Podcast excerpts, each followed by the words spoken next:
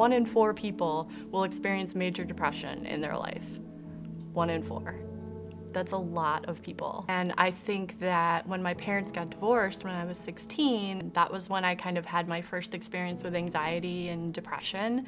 And it was getting worse when I was in college. But I didn't let a lot of people see what was going on. So it was a lot of like isolation. Like I would just not talk to anybody about it.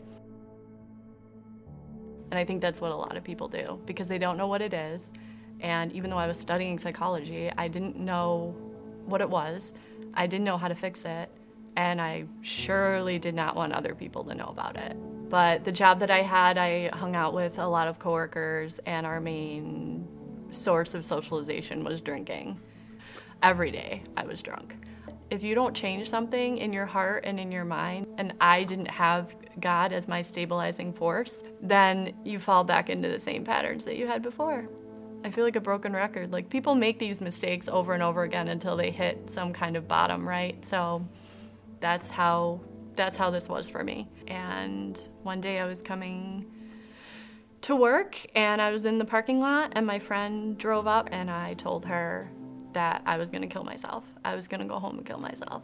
Finally they admitted me to the inpatient psychiatric floor at Rochester General and I was in this little room with nothing, wanting to die.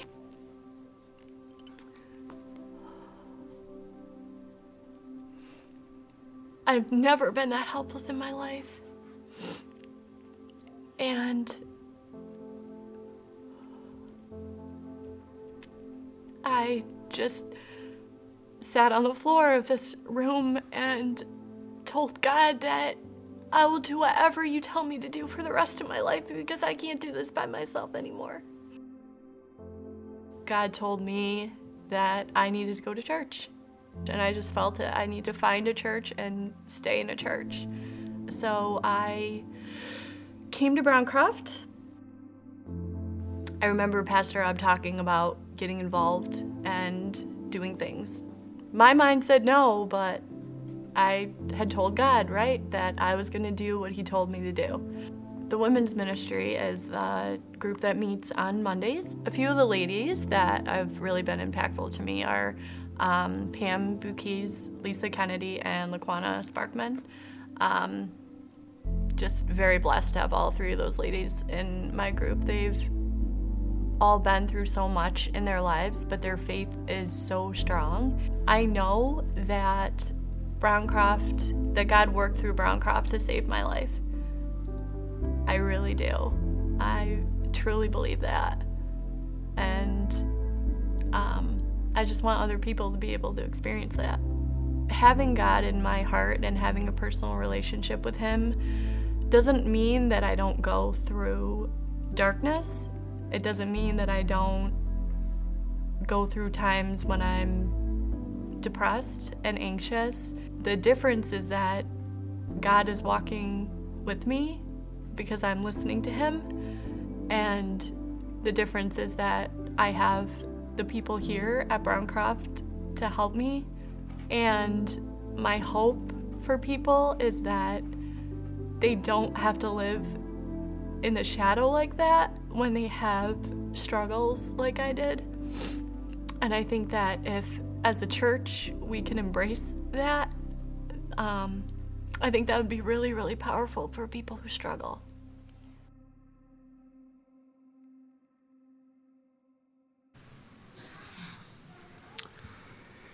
The first time I uh, met Emily and talked to her, um, I found her a very positive person and very um, joyful. And it wasn't until just recently um, that I heard um, that story from her and um, from some other people and got to learn how she came uh, to this church and how she came uh, to know to know Christ. But I share that with you this morning with her permission because I can't think of a better, more clear example of the Jesus Revolution, uh, what we've called the Jesus Revolution these last uh, few days. You know, there are, there are many people, much talk uh, and frustration that I hear both from Christian people and uh, non Christian people about what they want from God and often are not receiving from God. But the essence of what we find in the scriptures, we'll see this this morning, see it in Emily's life, is only the power of love can change you, right? I mean, that's really the bottom line. And that is why Jesus came. He came to change your life like that. He came to change my life. But many people uh, in his day, and we'll see it in, in, in, in this passage, and in our day, who hear messages like this one, who see stories like that one, um, still do not receive it. In today's passage, uh, we'll see Mark 14, if you open up the Bible there.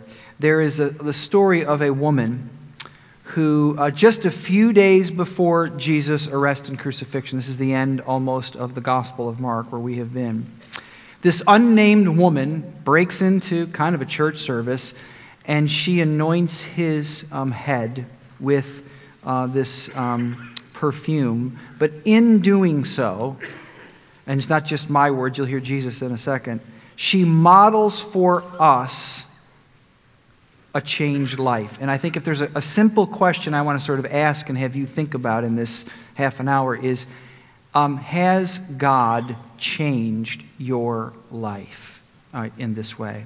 So, this is a message, Mark 14. If you have a copy of the Bible, turn it on however you access it. The first 11 verses that I've titled um, The Beauty of Jesus. Mark 14, 1 through 11, the Bible says this. Now, the Passover and the festival of, un- of unleavened bread were only two days away, and the chief priests and the teachers of the law were scheming to arrest Jesus secretly and kill him. But not during the festival, they said, or the people may riot. While he was in Bethany, reclining at the table in the home of Simon the leper, a woman came with an alabaster jar of very expensive perfume made of pure nard. She broke the jar and poured the perfume on his head. Some of those present were saying indignantly to one another, Why this waste of perfume? It could have been sold for more than a year's wages and the money given to the poor, and they rebuked her harshly. Leave her alone, said Jesus. Why are you bothering her? She has done a beautiful thing to me. The poor you will always have with you, and you can help them anytime you want, but you will not always have me. She did what she could. She poured perfume on my body beforehand to prepare for my burial. Truly, I tell you, wherever the gospel is preached throughout the world, what she has done will also be told in memory of her. Then Judas Iscariot, one of the twelve, went to the chief priests to betray Jesus to them. They were delighted to hear this and promised to give him money, so he watched for an opportunity to hand him over. The first thing that I think I see in this passage uh, that I think was implied also in Emily's story is this it's in a relationship with Jesus where your transformation takes place, right? It's in a relationship, right? A true give and take, um, pursued relationship where your transformation takes place. You know what's interesting about this passage, the Jesus revolution, I've called these last chapters of Mark. And in every revolution, I mean, think about this. There's so many in our day, but whether it's something political or personal, business, industrial, you know, whatever kind of revolution, very often, if not always, there's the insiders and the outsiders, right? That's partly what revolutions are about. And typically, this is stereotyping, but the, in most revolutions, the outsiders are trying to unseat the insiders, and very often, you know, those on the margins become those in power if it's a successful revolution. That's how they work often, right? Someone's gotten fed up enough with some kind of injustice or abuse, they throw together a rebellion, they throw a revolution, and the status quo is challenged. We've talked about that over, over many days. That's true here in this passage, interestingly enough. Right? There are the insiders and the outsiders. Well, who would be the insiders? And what we're talking about here is Jesus, Jesus' message, the gospel, the, the, the, the, kingdom of God, what we're doing here today. What does it mean to follow Jesus? And Jesus is the, is, the, is the revolutionary. He's the guy with the new idea. He's the one who's come preaching the kingdom of God. Now, the people who were the insiders, who are they? Well, verse 2 verse 1, I'm sorry, the chief priests and the teachers of the law. Wouldn't you consider them insiders, right? What I mean by insiders is they are the people that most likely you would expect to get Jesus, right? I mean, when they get him, they are the, the, the, leaders who the Old Testament was their Bible. They were, you know, they, they, they were anticipating, right? This is what they did for a living. They, were, they, they did what I did for a living, in a sense, right? They were, they were ministers, chief priests, teachers of the law, which means the Old Testament law. And they knew about Moses prophesying of the great one that comes. A prophet like unto me, Moses says, will come. They knew of the prophecies of Isaiah, on and on and on. They were, anyone was an insider who should have been the first adopter to say, wow, I see what he's saying. I see what he's doing. These hundreds of prophecies, over 300 prophecies, multiple prophecies. This guy is the promised Messiah. It should have been them. But, interestingly enough, the insiders are on the outside. They don't receive the message. They're not excited. They want to secretly kill Jesus and arrest him. If that, that's you're supposed to. Sometimes we read the Bible so much we kind of get lost in its familiarity. This should raise a flag for us. Why do the insiders not get it? Now we can look sometimes at the chief priests and the people in power. I've talked about this before, and say, well, I sort of understand their resistance. Because these guys, when Jesus, just two chapters earlier, we looked at this, when he went in and basically said, I'm pulling the plug on the temple, the whole system of Judaism is basically going to be come to an end, which it did. When he cursed the fig tree, we talked about it. He basically came to replace the system in a way, if you were smart and you were thinking, you'd said, wait a minute. If the temple's coming to an end and I'm a chief priest or I'm a teacher of the law, I'm going to lose my um, position. I'm going to lose my cachet. I'm going to lose my identity in this culture. This is what I do, right?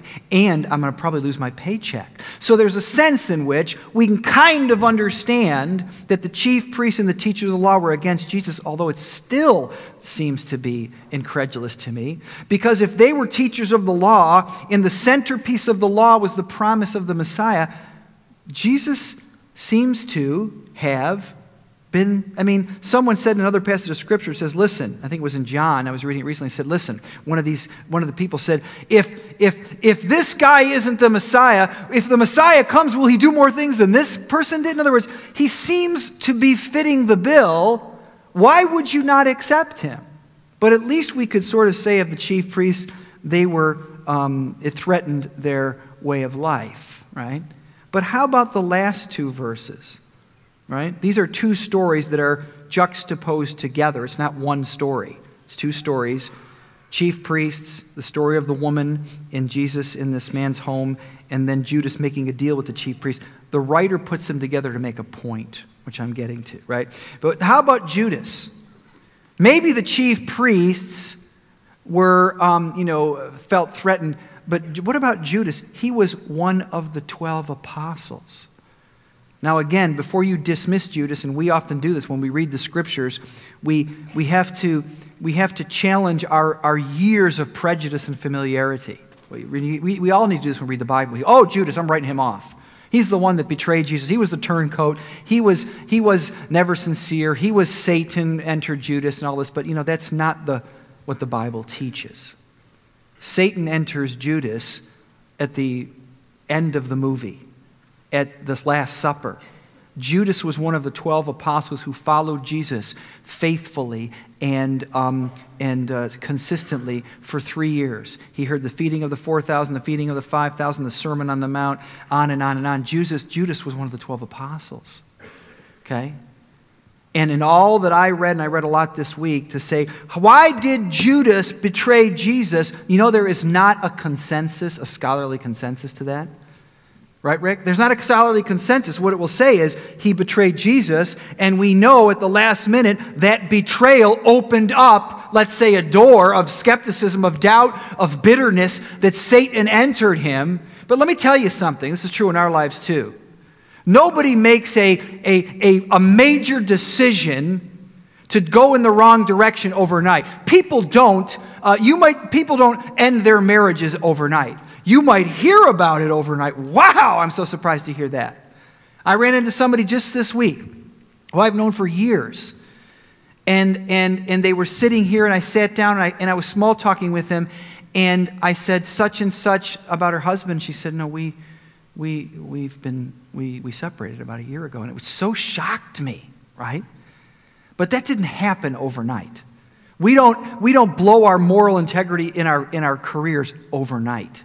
These things don't, and it didn't happen overnight for Judas either. So the question was I was reading all this stuff this week, it said, What is the consensus? And you know, there is not a consensus as to why Judas betrayed Jesus. But here's the best um, reason given, which I think is probably true. Many scholars say that Judas was, along with one of the other 12 disciples, Simon the Zealot, not Peter, but in the 12 disciples it says there's you know, Peter, James, John, Andrew, etc., and Simon the Zealot. Well, some of us read over that and go, what does that mean? He was just kind of a zealous man? No, it's a political party.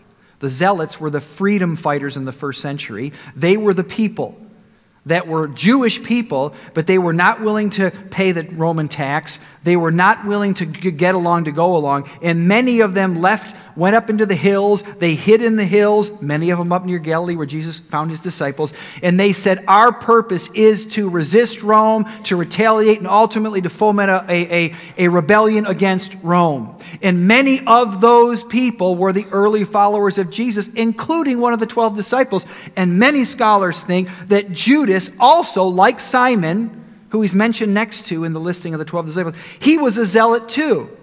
And the reason that Jesus betrayed Jesus, uh, uh, Judas betrayed Jesus, was because after listening to him for three years, he hears in this very passage, verse 8, that this woman, Jesus said, has poured perfume on my body before to prepare for my burial. And Judas finally says, You know, Jesus has three times said in Mark's gospel that he was going to go into Jerusalem and be arrested and be crucified. That's what he said. All three times, we looked at some of this in the study of Mark, it says about the disciples, they did not understand what he said, and they did, were afraid to ask him. In other words, they didn't really know what that meant. That did not fit their vision of who Jesus was. Their vision, many of them, certainly for Simon and probably for Judas, was listen, the whole, we love how Jesus stands up to authority. We love how Jesus calls things out as they are. We love how Jesus is willing to speak to power, and he's going to go to Jerusalem, and he's going to not only overthrow the, the crusty, you know, uh, uh, uh, uh, Jewish leadership, but he's going to overthrow the Roman power. And then Jesus says here, listen, don't mock this woman. Don't bother her. You got her wrong. She's preparing for my burial. And Jesus says, Burial. Judas says, burial. This guy isn't going to be the guy I thought he was. He's not going to go through with rebellion against Rome. And Judas decides he's following the wrong horse, and he takes his bet and he brings uh, to, the, to, to help arrest Jesus. That's what some people say. What this passage says uh, to me is this there are two kinds of followers of Jesus, right? And, there, and even when you get to verse 4 and following, the middle story, those present who, who, who criticize this woman, they're the disciples. In Matthew chapter 26, the very same story is told. Instead of saying, some of those present said indignantly, Why are you wasting this money? It says, The disciples said, Why are you wasting this money? Okay? So what you see is two kind of followers. This is where we need to pay attention. There's the kind of follow, people who follow Jesus to see what they can get from him, where he is going. How can he enhance my life? How can he enhance my kids' life? I'm looking to Jesus to get something from him. And then there are those kind of followers who follow him because he changed their lives. Which kind are you? And that's what we really have in this passage. Think about the people. As I said, in most revolutions, the insiders become outsiders, the outsiders become insiders. Who are the people in this passage, craftily edited by Mark, who are the outsiders? If you're a Jewish Messiah, it's verse 3 and 4. While he was in Bethany, reclining at the table in the home of Simon the leper. What? I mean, many of you would perhaps know this, but if you don't, leprosy in Jesus' day was uh, a very serious condition, so serious that people who were lepers were isolated. I don't even know what the equivalent would be in our society, honestly. Right? We don't isolate people because they're physically have a contagious disease in the sense of for their whole life. I don't know what it would be, but it would be people who not only were physically isolated, they were, they were put in separate places. There's another passage in Luke's gospel where Jesus heals a leper, but here's how the passage goes Jesus walked along and he saw these 10 lepers, and one of them yelled, Lord, have mercy from a distance. And it says those words because lepers could not be in the proximity of other people. They stayed to themselves on these campgrounds, and they were not allowed to go to the marketplace, certainly not allowed to go to the temple, right? They were ostracized, they were prejudiced against, they were the margins of society that people wanted nothing to do with. But yet, Jesus, while he was in Bethany, reclines at the table at the home of Simon the leper. That's this guy's nickname. Why did Mark put that there? It's making a point. The, uh, the people who should have got Jesus, the insiders, are on the outs. And the people who should have had nothing to do with Jesus, the outsiders, they're the insiders. And Jesus isn't just having a conversation with this guy. Clearly, if this guy has a home, verse 3, He's, he's, he's, not, he's Simon the leper no more. In other words, he's not living in a leper colony. He has a home. Likely the implication is Jesus healed him, but even more than that, as I said, it's in a relationship that transformation takes place. Simon only wasn't healed by Jesus. He'd, in a manner of speaking, uh, speaking, you know, um, had a, a true, committed relationship with Jesus. He loved him. He had him over for dinner at his house. He was pursuing a relationship with Jesus, and Jesus had one with him. And second to the star of this movie is this woman. Now, we don't know a lot about her backstory, but again, if you're familiar with the New Testament, if you're familiar with the, the scriptures, you know, women were right, whether, whether she was an immoral woman or she was a woman of great standing, she was right there with lepers. Women in the first century, even if you were good, upstanding, Jewish, fill in the blank, you were not allowed to vote. You probably didn't have a paying job. When even the temple, the beautiful temple, we talked about this two weeks ago, it, there's a thing called the court of the women, which was a little bit shy of the court of the men, which was just on one side of the court of the gentlemen. In other words, women were not have equal rights by a long shot. So, what is Mark doing here? He's making a very point. You can't miss it if you're thinking at all. What's the point? The people who should have got Jesus, not only the people who studied the Bible for a living, but even the disciples in Judas's case, he said, I'm going to follow Jesus because I think he's going to lead somewhere that I want to go. I think he's going to help me accomplish something that I, I'm, I'm projecting my, my, my desires on Jesus. And he realizes in this moment, Jesus isn't the person I thought he was. I'm cashing in my disciple card. There's people who think they want to get something from Jesus, and there's those who've had their life change. Who are you? Who am I? Here's what I do know. I don't know a lot. I don't know everything about the people in this passage. None of us do. But this is what I know. Simon is no longer living in a leper colony. He has a home of his own. And this woman, although I don't know anything about her background, let me tell you something. What she does, verses uh, uh, 3 through 5, this is no small little show up to church on Sunday. This isn't working the soup kitchen. I'm not mocking that. I, am encouraging that. But what this woman does is a bold, um, no holes barred, uh, courageous act where she comes into this man's house uh, with the disciples and she does something that I'm confident because she was a woman, understood she was going to be criticized. She was going to be as she was, not by the chief priests, not by the stone throwers, by the disciples. Some of those present were saying indignantly, This is a waste. What's she doing? Get rid of her, basically. She knew that. But she, why did she do that? Let me tell you why she did it, I think. It wasn't because she was earning points with God. It wasn't because she was doing her duty. It's because she experienced a kind of love that transformed her life. There are those people who follow Jesus because of what they can get from him, or, or some kind of duty, some kind of obligation? Is that your story? And are those people who follow him because he's changed her, their life? Let me read this verse from, from Ephesians chapter 1. I want you to think about your life. This is speaking of the gospel. In him, we have redemption through his blood, the forgiveness of sins, in accordance with the riches of God's grace that he lavished on us. Now, what language? I just read this the other day and it came to mind as I was thinking about this passage. Paul says, I want to, I want to thank God for the spiritual blessings to this congregation in Ephesus. And he says, Listen, here's how he describes the gospel message In him we have redemption. Now, what is redemption? And we're going to spend Easter Sunday talking about this very powerful concept. But let me tell you what redemption is. It's not just a fancy Bible word that means you're saved, it says a lot. Redemption means this it means I pick up something that's in a trash heap. I pick up something that's broken, that's unused, that's collecting dust, that's rusted, that's ineffective, and I take it and I restore its wonder and I reposition it, I repurpose it, I give it life, I do something with it that's amazing. That's what redemption is. Redemption is not simply forgiving our sins, redemption is taking a broken life. It's what Emily's story is, it's my story, and bringing it through the wash of Almighty God's love and bringing it into a whole new way of life. So Paul uses this language. Is this true of you? Some of this is theology, some is the amazing grace of God. In him we have redemption, a changed life.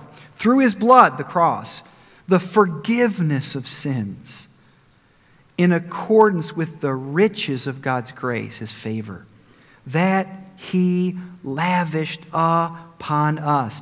This kind of love only comes through a committed personal relationship that must become the central pursuit of your life. That's what we're learning in this process.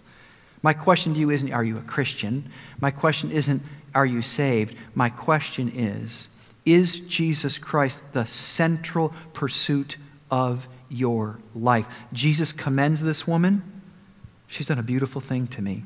Not because she showed up to church, but because she invested her whole life in her relationship with God. It's in relationship that, we trans- that our transformation takes place. Second, back to Mark, its total commitment is the mark of the follower of Jesus, right? Just, this is the end of Jesus' life. The people who are ultimately, typically, the audience of these lessons where we are, are the disciples. Verses uh, uh, 4 and 5. Let me tell you something about the disciples in this passage. They're on the outside of it their lives, not just Judas, they're unchanged in this passage. Do we know what they say to this woman? Uh, get rid of her. Jesus, uh, uh, uh we, this was a waste of money, and Jesus says, it's interesting too what you see the difference between 4 and 5 and, and, and 6 and following is the difference between the way they see what's going on and the way that Jesus does. It's a sobering reality. Jesus says, listen, why are you bothering her? Leave her alone. You don't really understand what's going on here, right? There's a number of things said in this, in this passage. It's a lot here if you pay attention to it. One of them, just for sake of time, is money. Money is mentioned three times in this passage. Verse 3. This woman came with a very expensive uh, uh, perfume. Verse 5. It could have been sold for more than a year's wages and the money given to the poor. Verse 11. They were delighted, the, the, teachers of the law, to hear this, Judas's, you know, uh, handover, and promised to give him money. Now, why is money mentioned three times in this passage? It's not because God cares about money, but because money uh, is, is one of the best representation of what we value, right? And what you're seeing in here is a, is, is, a, is a contrast in values. It says the disciples, right? If you want to find yourself in this passage, if I want to find myself in this passage, it's not in the scribes and the Pharisees. I'm not going to put myself there. It's in the church service in verse 4. Some of those present, Matthew's version, almost word for word says, the disciples said indignantly. It's you and me. The disciples are indignant now, why would you be indignant? You know what indignant means? Indignant means you're angry, and it means you feel like something is unfair. That's what it means. I'm angry. You know, think of an injustice in our life or in your life or in society. Something is unfair. I'm angry. I'm indignant that this is going on. They were indignant, but they weren't indignant at, you know, uh, keeping people at the airport or, you know, some kind of personal. They're, they're indignant because this woman apparently did this thing for Jesus and they thought it was a waste of money. Now, question is is that really while they are expressing their anger and their this is unfair? Uh, my guess is it's a cover. And what they're really indignant about is that this woman, the outsider, they're the insiders, aren't they disciples? I would call the disciples insiders. This woman comes uninvited into this church service, and through her act of devotion, a total commitment is the true is the mark of a true follower. She basically indirectly, it's not her purpose, she calls every one of these men and women in this church service to question says, Where is your faith? Jesus commends, Jesus says two things about her, right? Remember, these are the words of Jesus. First thing he says is this Leave her alone, quit bothering her. She's done a beautiful thing. Now, when Jesus says something's beautiful, we ought to take notice. And then he says something else. I think it's in verse 7 or 8. He says, Listen, she did what she could, but really, the, it's a, the, the, the Greek that underlies this, it's sort of, they changed it so it makes a little sense, more sensible. The literal translation of that verse is, She did what she had. That's a literal translation of that verse. And Jesus says, Listen, what this woman did although you see it as something wasteful, you see it as something you're indig- you're mad about it. I see it as a beautiful thing. Why do I see it as beautiful? Because this woman didn't just show up to church, not knocking it, didn't just throw some money in the bucket, not knocking it, didn't just, you know, put in her hour at the soup kitchen, not knocking it. She invested herself in this act. She did what she had. She gave everything that she had. And the only reason she did that, back to my first point, she wasn't trying to earn points with God. She wasn't trying to earn points with the priest. She did it because it was in direct response of the lavish love that had been poured out in her life. Jesus came for one reason to change your life. He does that by redeeming your life, by forgiving your sins, by washing you, overwhelming you with His love. And if that love touches your life, it's not a, it's not a single transaction, but truly gets into the, the, the recesses of your heart, in your mind, if it truly touches you like it did this woman we talked about in this video, let me tell you something. It will change your life, right, Paul? It'll change your life. And my question is, has it changed yours? My question isn't, are you going to heaven when you die? Has it changed your life? Has it changed my life? Only a relationship with Jesus is where your transformation takes place. But he has to become the central pursuit of your life. Why is money mentioned three times in this passage? Because you know what? Something other than Jesus was the central pursuit, certainly of the chief priests and the scribes, but even the disciples or on the outside. Right? Last point. Only God knows the true significance of your life, right? That's what this is. That, why is this woman's story here? And what's so interesting about this? I mean, uh, Jesus doesn't say this about anyone. There's nowhere else in the Bible that I know where Jesus says, um, calls something that someone did beautiful. what a great thing. I would love to have Jesus say about something I did, he did a beautiful thing. Right? That's what he says about this woman, but that's not all. Right? Truly I tell you, wherever the gospel is preached throughout the world, what she has done also will be told in memory of her. Now, what, why say that?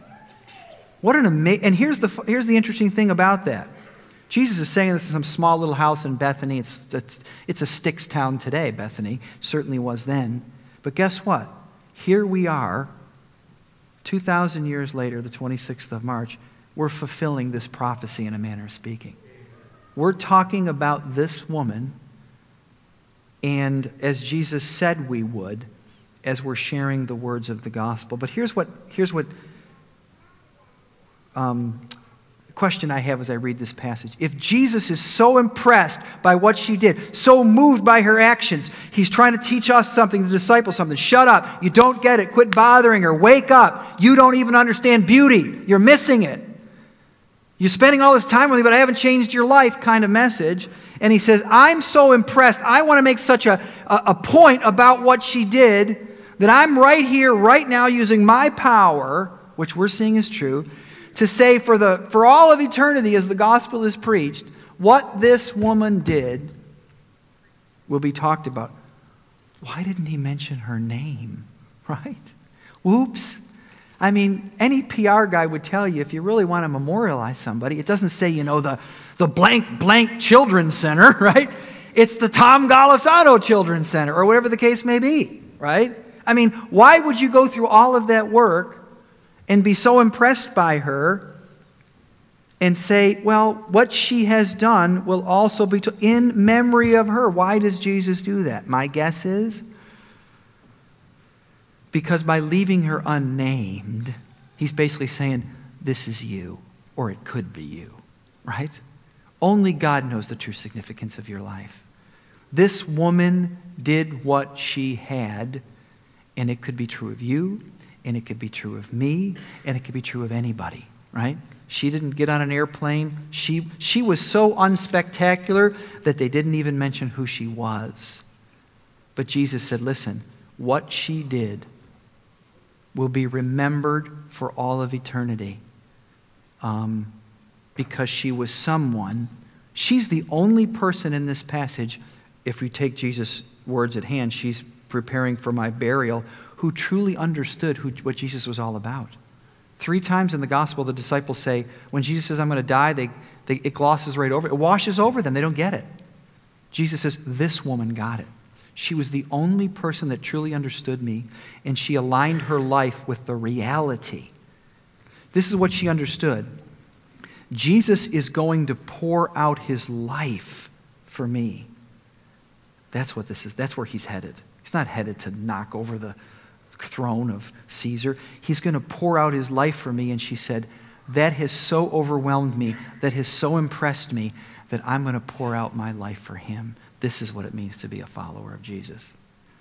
Right? So, where's the application for us? Let me say this.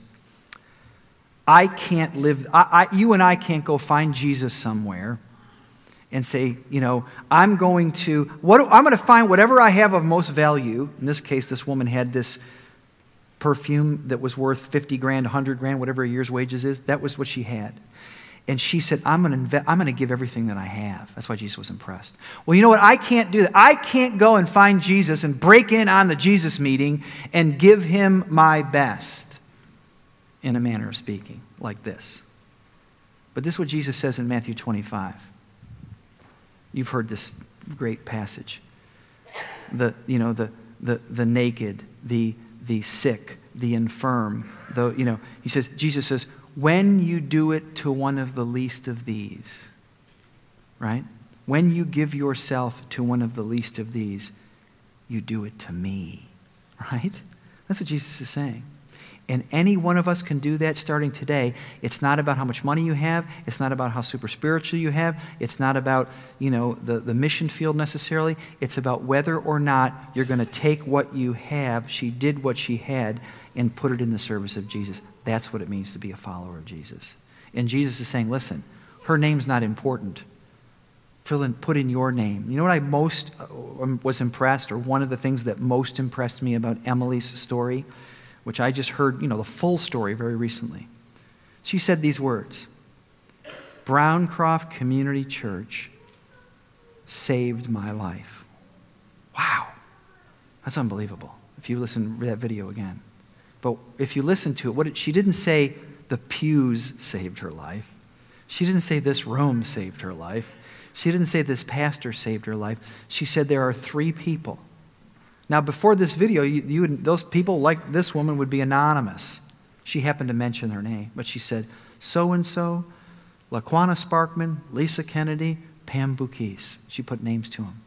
She said, These women who've been through a lot, they've decided to invest in my life. And these three women saved my life. When you did it unto the least of these, you did it unto me. What about you? What about me? I'm glad you're in church today. I'm a churchman. I'm glad you threw something on the plate. I'm a churchman. I really am. But if we really want to impact the world around us that is increasingly saying no thank you to the things of faith, increasingly unconnected um, to the love of God, know nothing about the gospel, they're only going to be impacted not by a, some creative video, not by a sermon, not by uh, you know, anything other than a life lived before them that gives everything they have. That's what will impress people. That's what people will wake people up and say, listen, I want what he's got. I want what she's got, right? It's in a relationship where your true transformation takes place. I've been a Christian for 30 some years. I get up every day, like many of you, and, and, and, and open God's Word and spend time in prayer and, and, and say, God, I'm unfinished, and pour, lavish your love on me today in some new way, right? Is your relationship with God the central pursuit of your life? If it is, if it is for me, that's the mark of a true follower. And, and, and the only person that needs to keep score is God Himself. Hit the significance of your life, um, only God knows it. But even in something as small as these three women did, they changed a person's life. You can do that. I can do that. Last, the back of the bulletin, the question to walk away with, right? In what ways are you demonstrating your love to God today? You don't have to go very far. You don't have to think very long, right? I know a guy, um, I haven't seen him in years because he lives in Dallas, and I'd heard through a friend, mutual friend, that one of his sons um, OD'd on heroin last week. Now, I haven't seen this guy in 12, 14, 15 years. We weren't close, but we knew each other. But I said, you know, give me a cell phone. I'm going to give him a call. And I called him, left him a message, and he sent me back a note today that was powerful, right? Right? When you do it unto the least of these, you do it unto me. Uh, let, me let me also say, um, before I send you out, you know, that was a powerful story, Emily's story. And I don't know where anybody is in this room today. But if you're someone who'd say, you know, um, I have a uh, hurt, I have a hang up, I have a bad habit or, or chronic habit, addictive habit. She mentioned alcohol in that video. Um, and I need some help. But you know what? The, the, the, most important thing about the help that she got, if you watched, if you remember what she said, was this I, I was isolated and I needed to come out of the shadows, right? The most important decision that any one of us can make, no matter how acute or mundane or everyday your struggle or my struggle is, is that you don't keep it to yourself. We are only, this is a, this is a cliche, but it's true, we're only as sick as our secrets, right? In the beginning of your, trans, it's in a relationship where your transformation takes